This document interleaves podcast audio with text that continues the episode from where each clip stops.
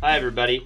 Welcome to Shasad Podcast, conversations between scholars from around the world who study childhood, youth, and related institutions historically. As an official production of the Society for the History of Children and Youth, you can subscribe to these shows through iTunes or Google Play. Written and visual materials associated with each episode are available at our website, Many thanks to the School of Criminal Justice at the University of Cincinnati and the Criminal Justice Office Hours podcast for permission to re air this interview, which first appeared online January 3rd, 2019. Hi, welcome to Criminal Justice Office Hours. Today we are talking to Dr. Barry Feld from the University of Minnesota Law School. He joins us to talk about his new book, The Evolution of the Juvenile Court Race, Politics, and the Criminalizing of Juvenile Justice. Enjoy.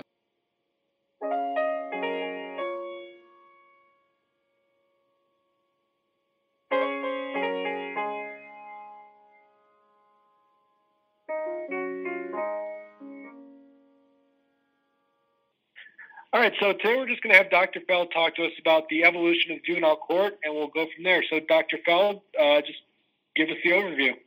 Okay. The juvenile court lies at the intersection of youth policy and crime policy. How should the legal system respond when the kid is a criminal and the criminal is a kid? Which raises the separate question how and why do we think about kids and criminals in the ways that we do? And how have our ideas about kids and criminals changed over the years? And how does race affect the ways in which we think about kids and criminals? The juvenile court is an institution over 100 years old, and over its life course, it has evolved through four eras. The progressive era from 1899 until the 1960s, the due process era from the 1950s and 1960s, the Get Tough era from the 1970s onward, many of whose features still persist today, and finally the Kids Are Different era that began around 2005. These historical uh, periods reflect larger social processes. They don't divide neatly, and characteristics of one overlap with features of the next. But in each of these four periods, the progressive era, the due process era, the get tough era, and the kids are different era, we've had different views about kids, about crime control, and about race, which have affected our justice system's responses to young offenders. Our ideas about kids, our ideas about crime, our ideas about race are social constructs. They are uh, artifacts of culture and they change with social conditions. So, in my thinking about the juvenile court, I think about the juvenile court as a dependent variable. And our ideas about kids and crime control are the intervening variables that affect the characteristics of the juvenile court.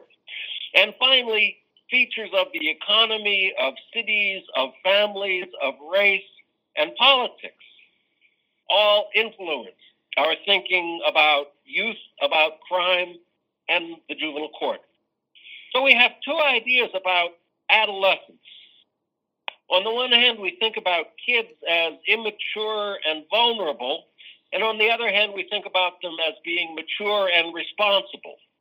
And policymakers choose between these constructs of immaturity and responsibility to maximize the social control of young people. The second idea is our idea about crime control. And we have the traditional distinctions between retributivist and utilitarian uh, justifications deterrence, incapacitation, or rehabilitation. And our theories of crime reflect our assumptions about free will or determinism and criminal responsibility and the like. So our conceptions of kids immature and incompetent versus mature and competent, and our ideas about crime control, punishment versus treatment or diversion affect the substantive goals and the procedural means of the juvenile court. The substantive goals are the purposes of intervention. Why are we uh, dealing with kids in the ways that we do? And procedural means affect the process by which we will achieve those goals. So when we think about substance in the juvenile court, we're thinking about culpability, about mental states, about criminal responsibility, about treatment or punishment, about diminished responsibility, about deserved consequences. And these substantive questions arise when we detain juveniles, when we sentence delinquents, when we transfer kids to criminal court, and when we sentence them as adults. The procedural means of the juvenile court focus on their competence to exercise rights. And the capacity to exercise rights is implicated in everything from kids' ability to exercise their Miranda rights, their competence to stand trial, their ability to uh, work with counsel, and their rights to a jury trial. The third variable that affects the way we think about the juvenile court is race and ethnicity. Um, because at the beginning of the progressive era, we had massive floods of immigrants pouring in from Europe, um, which gave rise to the juvenile court as an institution for assimilation and acculturation. And during the first half of the 20th century, we also saw the great migration of African Americans from the rural South to the urban North and West, which again influenced our social policies about uh, children, about crime control. So, what accounts for the changes in our thinking about kids, crime, race, and the juvenile court? And here I look at changes in the economy, changes in the structure of cities, changes in families, race, and ethnicity, all of which are played out through the political process. So we can think about the juvenile court as emerging during the transition from an agricultural to an industrial society, and later the transition from an industrial society to an information and service economy. The economy, changes in the economy, affect the structure and function of families and our construction of childhood. Um, whether we integrate children quickly into the workforce or have prolonged dependency. Changes in the economy also affected patterns of immigration at the beginning of the 20th century and the Great Migration during the middle of the 20th century. And all of these changes in the economy, in patterns of migration, um, in, in family structure affected the social organization of cities. And finally, juvenile courts are legislative creations. Uh, there is no constitutional right to a juvenile court, and so juvenile courts are all created by state legislatures.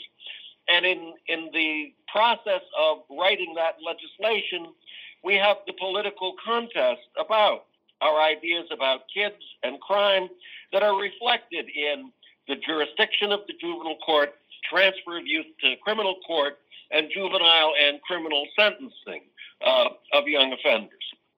So let me start with the progressive era. Um, and we date the juvenile court from 1899.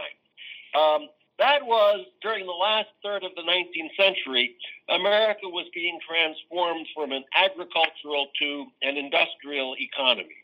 And during that transformation, we saw massive waves of immigrants pouring in um, from, from Europe um, and increased urbanization.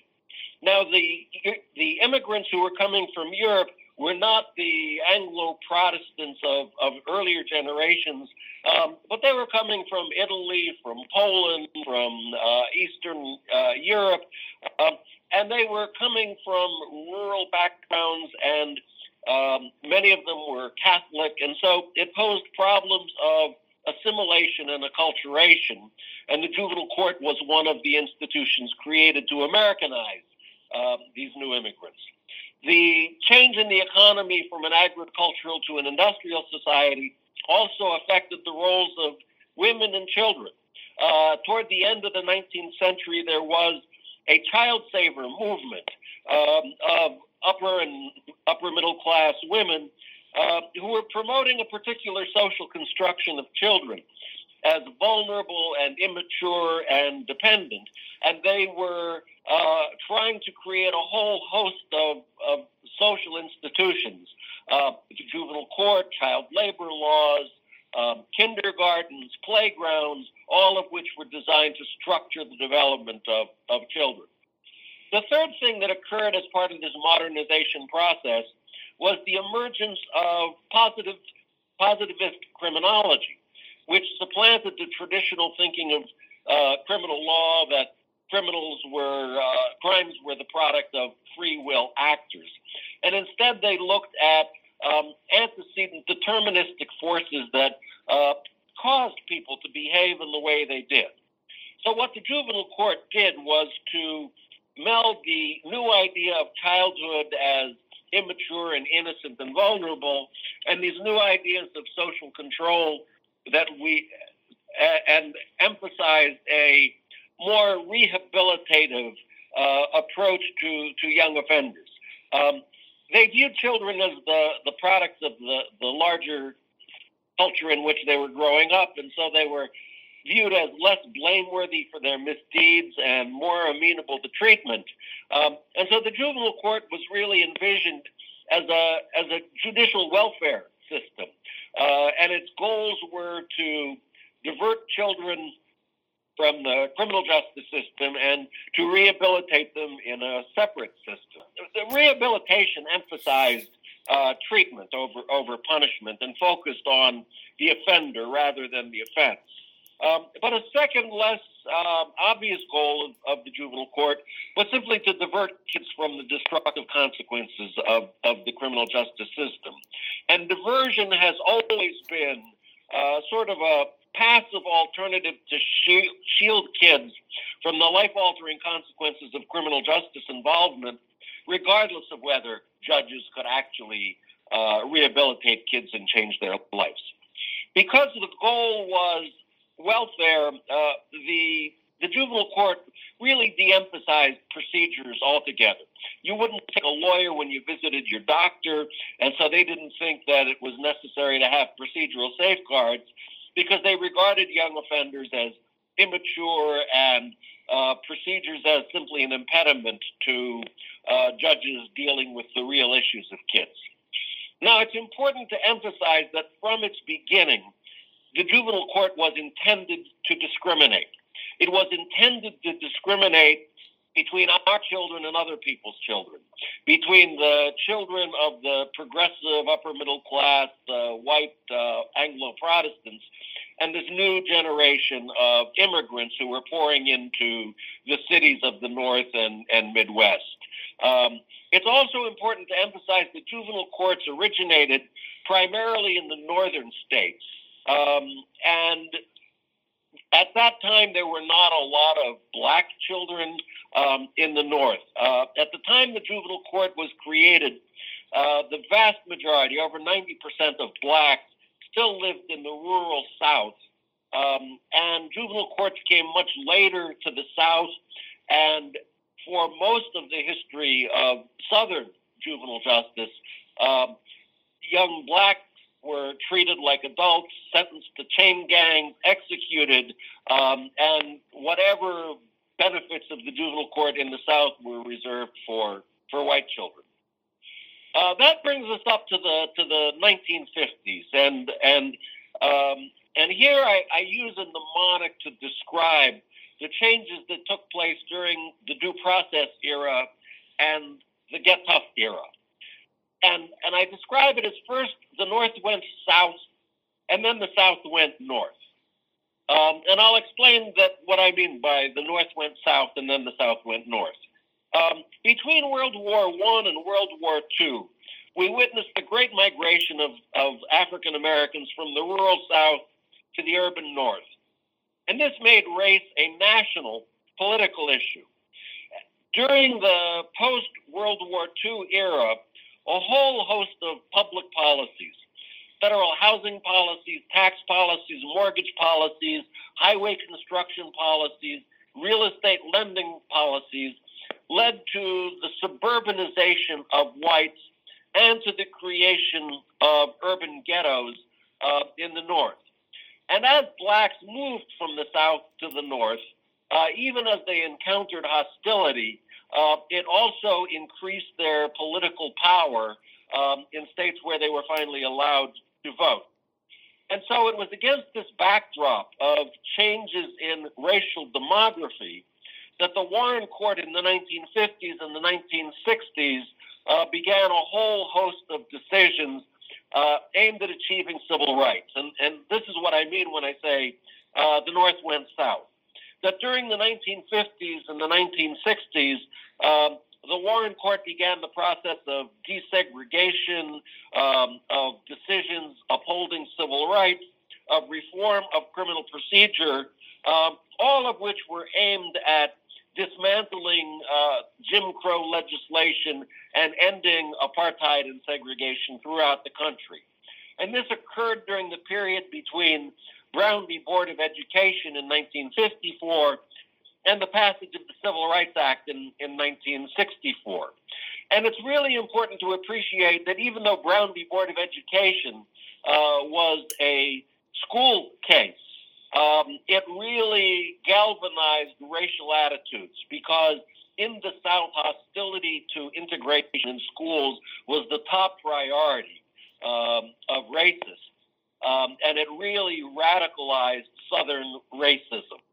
Um, and it's also important to appreciate that this due process revolution uh, that was going on um, occurred against the backdrop of increases in youth crime in the 1960s and race riots in, in the 1960s.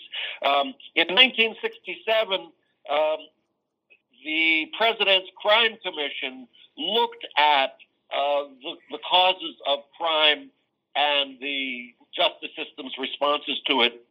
In 1968, uh, the Kerner Commission, the National Advisory Committee on Civil Disorders, uh, looked at the, the causes of the race riots going on in cities and attributed it to American racism. The President's Crime Commission looked at juvenile courts and devoted a whole volume to, to juvenile courts. And it emphasized juvenile courts' procedural deficiencies, the punitive quality of correctional institutions, and the racial disparities that were rampant in juvenile justice administration. In 1967, the U.S. Supreme Court, in the case of In re Gault, drew heavily on the Crime Commission's reports and required states to provide juveniles with certain procedural protections the right to notice, the right to a hearing, the right to an attorney, and the Fifth Amendment privilege against self incrimination. And the Supreme Court, in granting delinquents procedural rights, assumed that they were competent to actually exercise those procedural rights, which, as I will suggest, is a problematic assumption. But one of the important consequences of Gault was it led to the criminalizing of juvenile justice. Because once the court gave juveniles the right to an attorney, states immediately began to uh, insert prosecutors into juvenile court, and that led to a criminalizing of the juvenile justice system. In subsequent decisions, the court furthered the criminal convergence between juvenile and criminal courts. In In re Winship, the court required states to prove delinquency beyond a reasonable doubt, using the same standard as we do for criminal convictions. In the case of Breed versus Jones, the court held that after a state had tried a juvenile in juvenile court, it could not re-prosecute them as, as an adult. That that was double jeopardy, and the court found a functional equivalence between delinquency trials and criminal prosecutions. The Supreme Court in McKeiver v. Pennsylvania denied delinquents the right to a jury trial. Um, and it was a sort of muddled opinion in which the court sort of thought that delinquency proceedings were not quite criminal, that maybe juvenile courts treated kids and maybe they weren't really criminal courts. But notwithstanding McKeiver's denial of the right to a jury trial, the Supreme Court decision in Gault and in Winship had transformed the juvenile court from a welfare agency into a scaled down second class criminal court. It had shifted the focus of delinquency proceedings from a child's best interests to legal guilt, whether or not they had committed a crime. It made more visible the relationship between crime and the sanctions that the courts imposed. And the provision of procedural safeguards also tended to legitimate punishment. Once we've given the kids some protection, we can punish them harder. And finally, even though Gault was intended as a civil rights decision, the punishment the juvenile courts imposed disproportionately affected black youths. In almost immediate reaction to the Supreme Court's granting of civil rights, criminal procedural safeguards, and due process in juvenile courts, we saw the emergence of the get tough era. Um, and this is where I say the South went north. Republicans, beginning in the late 1960s, adopted what's called the Southern strategy to appeal to white Southerners' racial animus. And they used crime and welfare as wedge issues with which to talk about race, but without really talking explicitly about race. Beginning in the 1970s, we saw a major shift in American society in the economy. We saw the beginning of the process of deindustrialization, uh, in which manufacturing, starting in 1973, began to decline in the face of a global economy. And that deindustrialization uh, particularly affected urban blacks who were living in the segregated inner cities and who had moved to, to the uh, industrial opportunities in the post World War II era.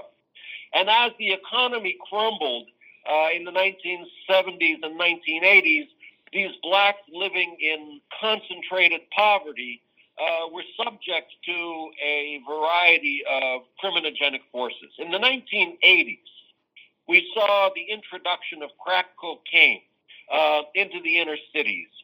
And crack cocaine and the urban drug markets were associated with high levels of gun violence. Um, and this was particularly reflected in dramatic increases in the black youth homicide rate in the 1980s and early 1990s. So the conservative Republicans, uh, beginning in the 1970s, started waging war. They waged a war on crime, they waged a war on drugs, and finally they waged a war on kids. You know, the mantra adult crime, adult time, or old enough to do the crime, old enough to do the time, was the hallmark of the Get Tough era. And these policies affected sentencing in juvenile court, transfer of youths to criminal court, uh, and sentencing of youths in adult uh, in, in adult court. And in the use of crime and welfare as wedged issues, the conservatives were using coded language uh, to evoke race, but without explicitly talking about race, so that they could be racists with deniability. Perhaps the, the most uh, explicit was the emphasis on super predators. There was a concern that uh, there was a coming generation of cold eyed, remorseless killers who were going to cause a bloodbath of criminality. It never happened. But the Get Tough era, which led to mass incarceration for adults, uh, also led to crime suppression strategies uh, to deal with juveniles. So starting in the 1980s, states began transferring, uh, began changing both their uh, delinquency sanctions and their policies to transfer kids uh, to criminal court.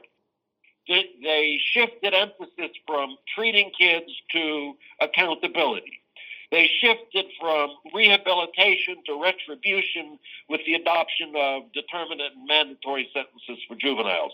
They shifted the emphasis from concern about the offender to a focus on the offense.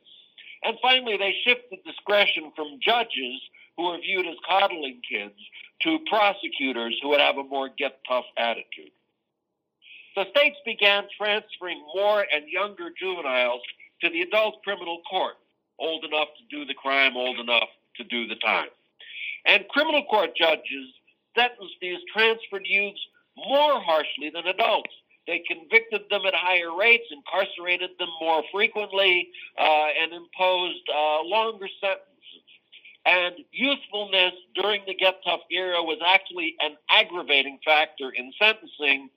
And it's important to emphasize uh, there were great racial disparities. Black kids were much more likely to be transferred, to be convicted, and to be sentenced uh, than their white counterparts. The same changes occurred in the juvenile court as well. Uh, with delinquency sanctions. State changed the purpose of their juvenile codes, their sentencing statutes, their sentencing practices, their conditions of confinement, um, and all of which emphasize punishment over welfare, uh, retribution over rehabilitation. Now, this get tough policy didn't just affect black kids or delinquents more generally. Um, it also had indirect effects on girls and on schools. Back in the 1970s, there was a movement to get non criminal status offenders out of delinquency institutions. Uh, and primarily, status offenders were girls.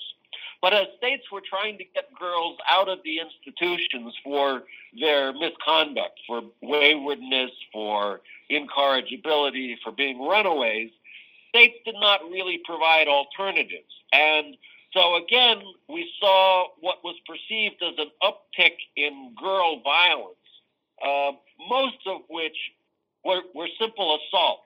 And these simple assaults were simply relabeling fights between girls and their folks. Um, but now they were criminals, and so it was possible to continue to incarcerate girls um, and so they were sort of collateral damage of the Get Tough era. Um, importantly, schools were another area in which we saw the same type of punitive uh, policies emerge during this Get Tough era. The Supreme Court in, in the 1980s decided that the Fourth Amendment would have a lower standard to search kids in schools um, than was required under the Fourth Amendment for searching adults. Uh, normally, in order to conduct the search, it requires probable cause, but in the context of schools, uh, school officials needed only reasonable suspicion, which is a lower and less less precise standard. At the same time, beginning in the 1990s, when we saw school shootings, uh, schools began to introduce school resource officers, which is basically cops by another name, who were in school to enforce both school rules and also uh, the criminal law.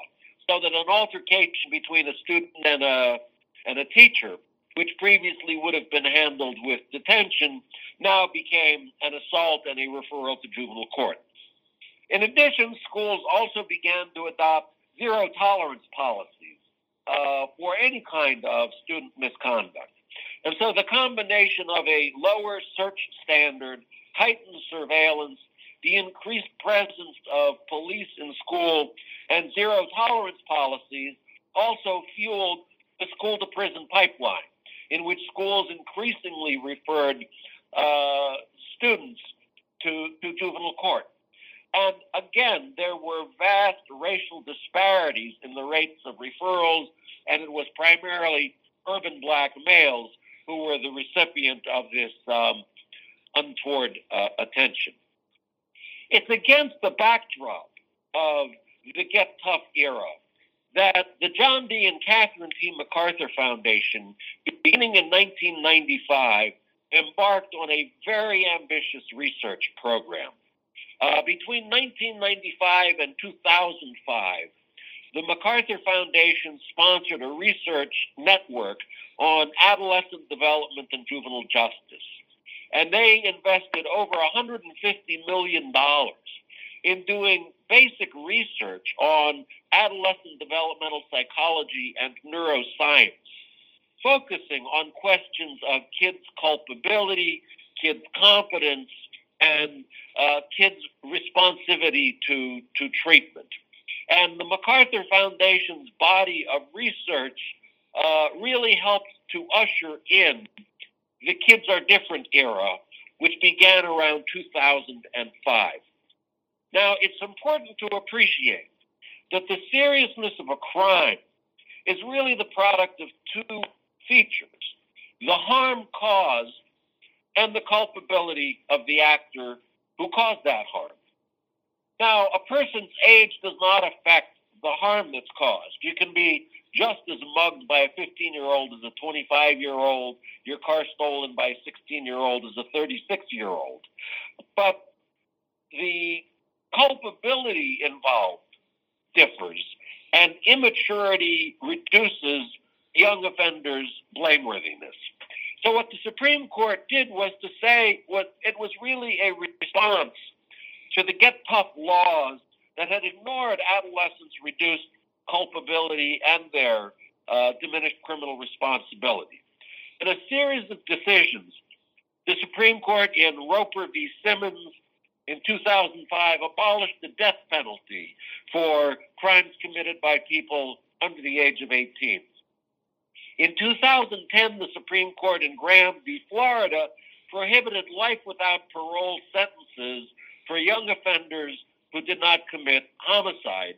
And in 2012, the Supreme Court in Miller v. Alabama prohibited mandatory life without parole sentences for juveniles who committed murder.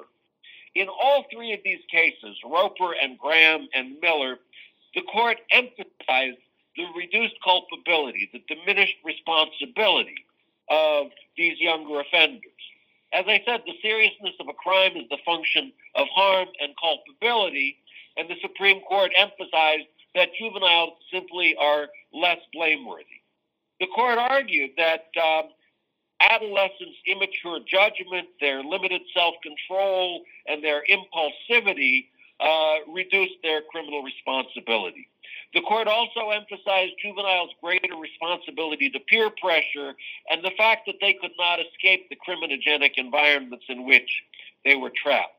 And finally, the court emphasized that adolescents' personalities were in transition and provided less clear evidence of uh, continued depravity uh, into adulthood. And in these decisions, the Supreme Court drew on the developmental psychological research uh, and the neuroscience research that the MacArthur Foundation had sponsored uh, to emphasize why it was that kids thought differently and behaved differently uh, from, from adults. Now, the Supreme Court in Roper and in Graham uh, treated adolescence or youthfulness categorically. They basically said there is no way on which we can individualize uh, culpability assessments. Uh, and the court feared that the brutality of a crime would outweigh the useful, uh, the effects of usefulness as a mitigating factor. And so the court simply used age as a proxy for reduced culpability. Uh, in doing that, the court was really drawing on an argument I've made for the last quarter of a century uh, that youth are less criminally responsible than adults and should receive shorter sentences than adults simply because they're young. Um, and I've called it a youth discount, that we should simply give young people much shorter sentences, even if they cause the same harm because of their impulsivity uh, or inability to, to have the, the criminal responsibility of adults. The court also emphasized juveniles' reduced culpability. In the case of JDB versus North Carolina, the Supreme Court emphasized developmental differences in youth's ability to exercise uh, procedural rights. Now, importantly, as a result of Gault, delinquency proceedings have become more complex and more formal, and the consequences more severe, which makes greater demands on children's ability to exercise procedural rights. As I said earlier, we have two images of kids. One is of vulnerable children who need protection from their own immaturity, and the other is that they're mature and responsible and almost adult like. Now, states treat juveniles just like adults when formal equality results in practical inequality, and they use special juvenile court procedures when they provide an advantage to the state. So I'll give you some examples of the way this plays out in practice. In the case of Miranda v. Arizona, the Supreme Court required police to give suspects a Miranda warning and then allowed them to waive their rights after they had received a warning. In the case of Fare v. Michael C. in 1979, the Supreme Court used the adult standard knowing, intelligent, and voluntary under the totality of the, stand, uh, of the circumstances to evaluate juveniles' waivers of Miranda rights. Even though the developmental psychological research uh, reports juveniles' impaired judgment, impulsivity, susceptibility to social influence, and reduced competence, the court decided to treat juveniles just like adults and required them to exercise their Miranda rights just as efficiently as adults, which they can't do. As a result, juveniles waive their Miranda rights at higher rates than do adults, and they are much, much more prone to make false confessions uh, to escape the rigors of the interrogation room. Similarly, the Supreme Court has required uh, criminal suspects to be competent to stand trial to understand the nature of the proceedings, to be able to work with their attorney, and the like. With adults, typically it is severe mental illness that renders them incompetent to stand trial, that they don't understand what's going on around them. But part of the research of the MacArthur Foundation pointed out that younger juveniles, especially those 14 and younger, exhibit exactly the same deficits of understanding, of ability to work with counsel, um, and to participate in proceedings as do uh, mentally ill adults. When we look at juveniles' ability to exercise the right to counsel, it turns out again we use the same standard, knowing, intelligent, and voluntary under the totality of circumstances to evaluate juveniles' waivers of the right to counsel as adults' right uh, a waiver uh, of, of the right to counsel. And again, we know that juveniles do not have the understanding of adults. They're more susceptible to social influence, particularly judges who encourage them to waive counsel, and they have less understanding of the way in which the legal system operates. Uh, juveniles don't understand the role of counsel in the way that an adult criminal defendant might. And judges have an incentive to expedite their dockets by encouraging uh, juveniles to waive their right to counsel. And it turns out that uh, juveniles go through juvenile court unrepresented at much higher rates than do adult criminal defendants. Even when juveniles have lawyers, uh, there are many structural impediments to effective representation. Uh, the juvenile defenders carry much heavier caseloads than do adults. Um, they have fewer resources with which to conduct investigations. States do not adequately fund uh, research or investigative um, opportunities. Um, and so we see that juveniles waive counsel um, at, at much higher rates than adults uh, or when they are represented, um, they are represented less adequately. As a result, uh, the lack of counsel or the lack of effective assistance of counsel undermines the legitimacy of the juvenile justice process, and especially with its now much more punitive consequences.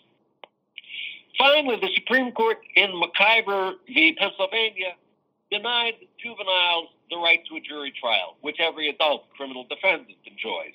This is an instance in which, rather than treating juveniles just like adults, they used special juvenile court procedures that provide an advantage to the state.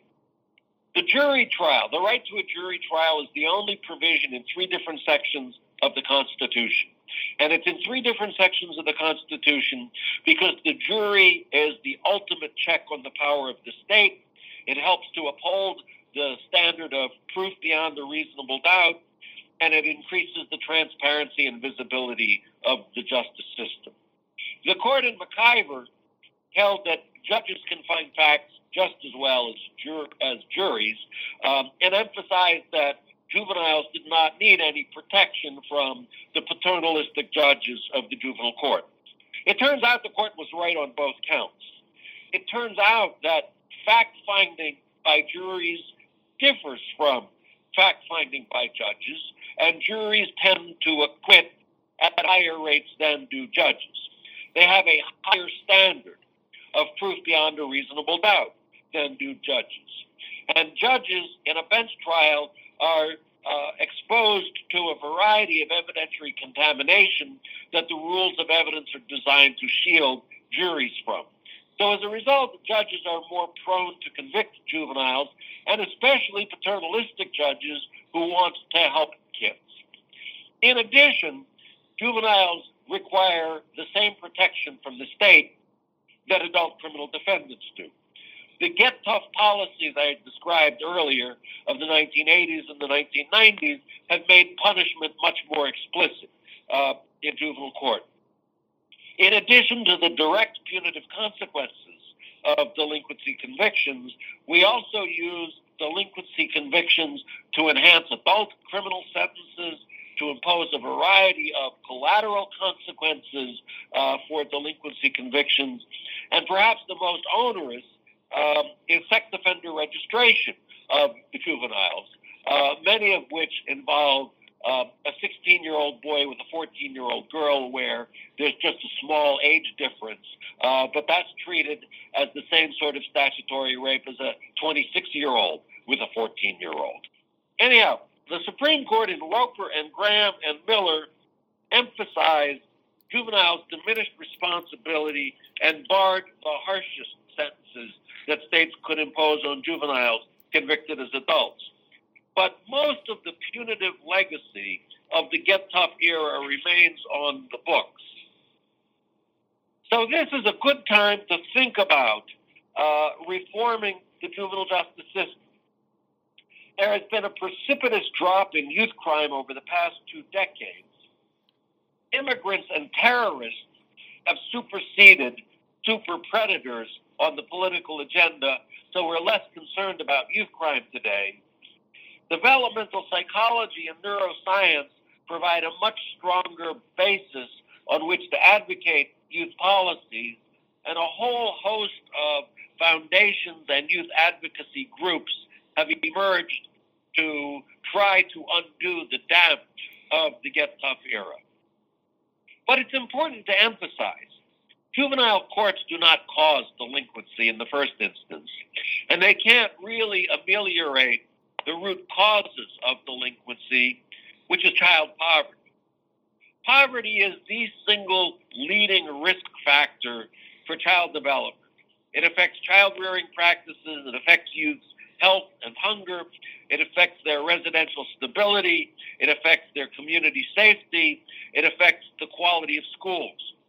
Poverty is implicated in children's suicide, mental illness, drug use, homelessness, school leaving, and crime.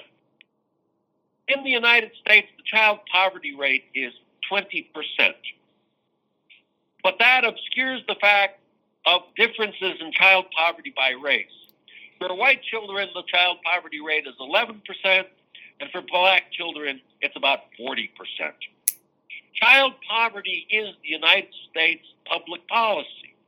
We know that because it is anywhere from two to five times higher than the child poverty rates in our Western industrial, in our Western European uh, industrial nations. It's two to five times higher than that of comparable societies. So the poverty is not an inevitable consequence of natural scarcity, but it's a whole host of policies to prefer older people and wealthy people over the young, the poor, and families. European countries are able to ameliorate child poverty through a children's allowance, through paid paternal leave, and through subsidized child care. Despite the fact that the majority of kids who live in poverty are white, the public resists these structural reforms and public policies because black kids would benefit. And it again reflects our hostility to other people's children. 50 years ago, the Kerner Commission warned that we're moving toward two societies, one black, one white, separate and unequal, and that to continue present policies would make permanent the division of our country into two societies, one largely Negro and poor located in central cities, the other predominantly white and affluent located in suburbs. The deindustrialization that began in the 1970s has increased segregation, concentrated poverty, failed schools, and inequality. And unfortunately, we lack the political will and leadership to address segregation, poverty, housing, schools, social, economic, and racial inequality that are the antecedents to juvenile delinquency. Is all juvenile courts the same, or are they different uh, depending on the jurisdiction, or how does that look? Okay, well, as, as I said earlier, juvenile courts are legislative creations. Um, and as legislative creations, um, they can vary in the age of uh, juvenile court jurisdiction, the age of length of disposition, and along many other dimensions. And that varies from state to state. Even though in any given state the same law applies throughout the state, there is also going to be variation in the way juvenile courts actually conduct their business. Urban courts tend to be more formal than suburban courts or rural courts. They have more access to detention facilities. Um, they have more resources for out of home placement. Um, so that even though the same laws and the same court rules apply throughout a state, there will in fact be considerable variability within a state, something I've called justice by geography, uh, in which urban, suburban, and rural locale uh, affect the way in which kids are handled. And because um, rural courts have less access to community based facilities, for example, they're more likely to send youth to training schools than urban courts that might have more community resources as an alternative to, to institutions. They also vary in their ability to deliver legal services. Um, it's easier to have a well staffed public defender system in an urban court that has a large critical mass of delinquents than in a small rural county um, that doesn't process delinquency cases except on, you know, alternate Thursday afternoons. And um, my one question is you've talked a lot about these different issues we've seen in the juvenile court, and you mentioned the youth discount that you've been um, proposing for a few decades now, I think you said. Um, so, can you talk a little about how these policy implications look in practice, and then kind of the next steps you see for the juvenile justice uh, system to hopefully kind of continue to address these differences that we know exist between juveniles and adults? Okay, there have been many efforts at, at juvenile justice reform over over the past couple of decades, and I'll just sort of highlight some of them. Um, one of the major concerns is the overuse of pretrial detention, of holding juveniles in uh, the juvenile equivalent of jail while uh, awaiting their their trials. And for the past couple of decades, the Annie E. Casey Foundation um, has been uh, sponsoring efforts to reduce the reliance on pretrial detention as a way of uh, handling juveniles.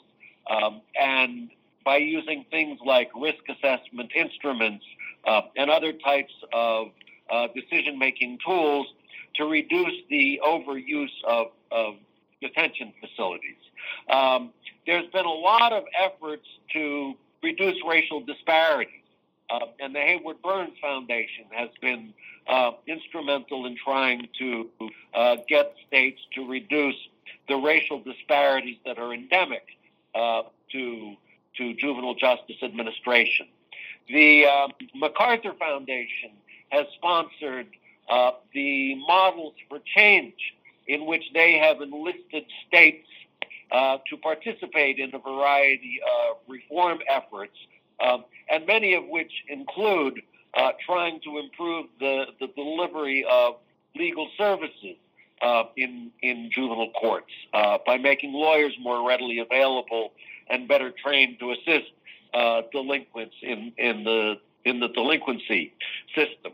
There has been some state response to the Supreme Court decisions uh, prohibiting uh, life without parole sentences and mandatory uh, life sentences for murderers by reducing somewhat um, those harsh sentences and providing, for example, for uh, parole release consideration after 25 years or 40 years or something like that, or in some states, abolishing life without parole for juveniles uh, altogether.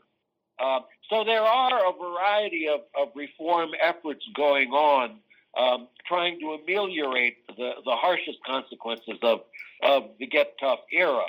Um, but at the end of the day, um, most of these reforms still require uh, state funding to provide counsel, to provide alternatives to uh, to pretrial detention, uh, to to provide preventive uh, interventions in the community rather than incarceration. And it's ultimately up to states uh, to adequately provide a real justice system for children. So, Dr. Feld, you had previously wrote and advocated for abolishing the juvenile court. Can you talk about uh, kind of how that would look or uh, what that argument is? Okay. Back in the 1990s, um, I was so frustrated with the procedural deficiencies of juvenile courts and the racial disparities in juvenile courts and the punitiveness of juvenile courts that I basically said we should just get rid of them. We should try young offenders in criminal court with enhanced procedural protections and with um, a different sentencing system that provided a youth discount, shorter sentences for youth because of their diminished responsibility. At the time I made that argument, it was considered a very radical proposal, but it was influenced by my experience of having taught in Sweden. Sweden does not have juvenile courts. Norway does not have juvenile courts. Finland does not have juvenile courts. Denmark does not have juvenile courts. And what they realized is that it's very difficult to combine a social welfare system and a social control system in one agency. So, for young people in the Scandinavian countries, 15 and younger, they're dealt with exclusively in their social welfare system, in their child welfare system. And for offenders 16 to 18, they're dealt with in their criminal courts. But one of the sentencing options available to their criminal courts is to sentence children to the child welfare system.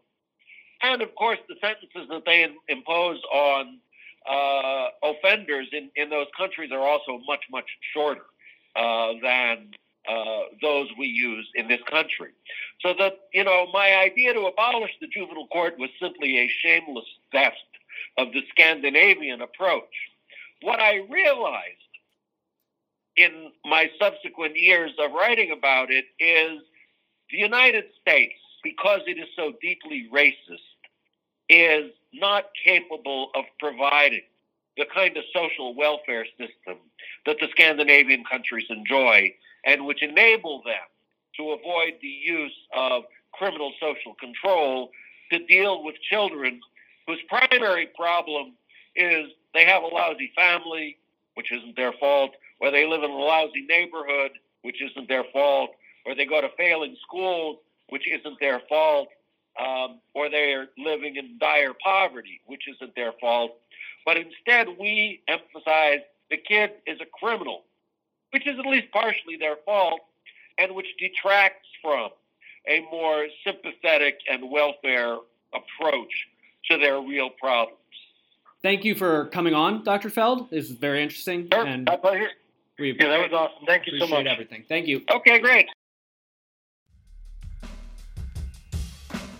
Thank you for listening to Shusai Podcasts. You can find more materials and features from the Society for the History of Children and Youth online, shcy.org.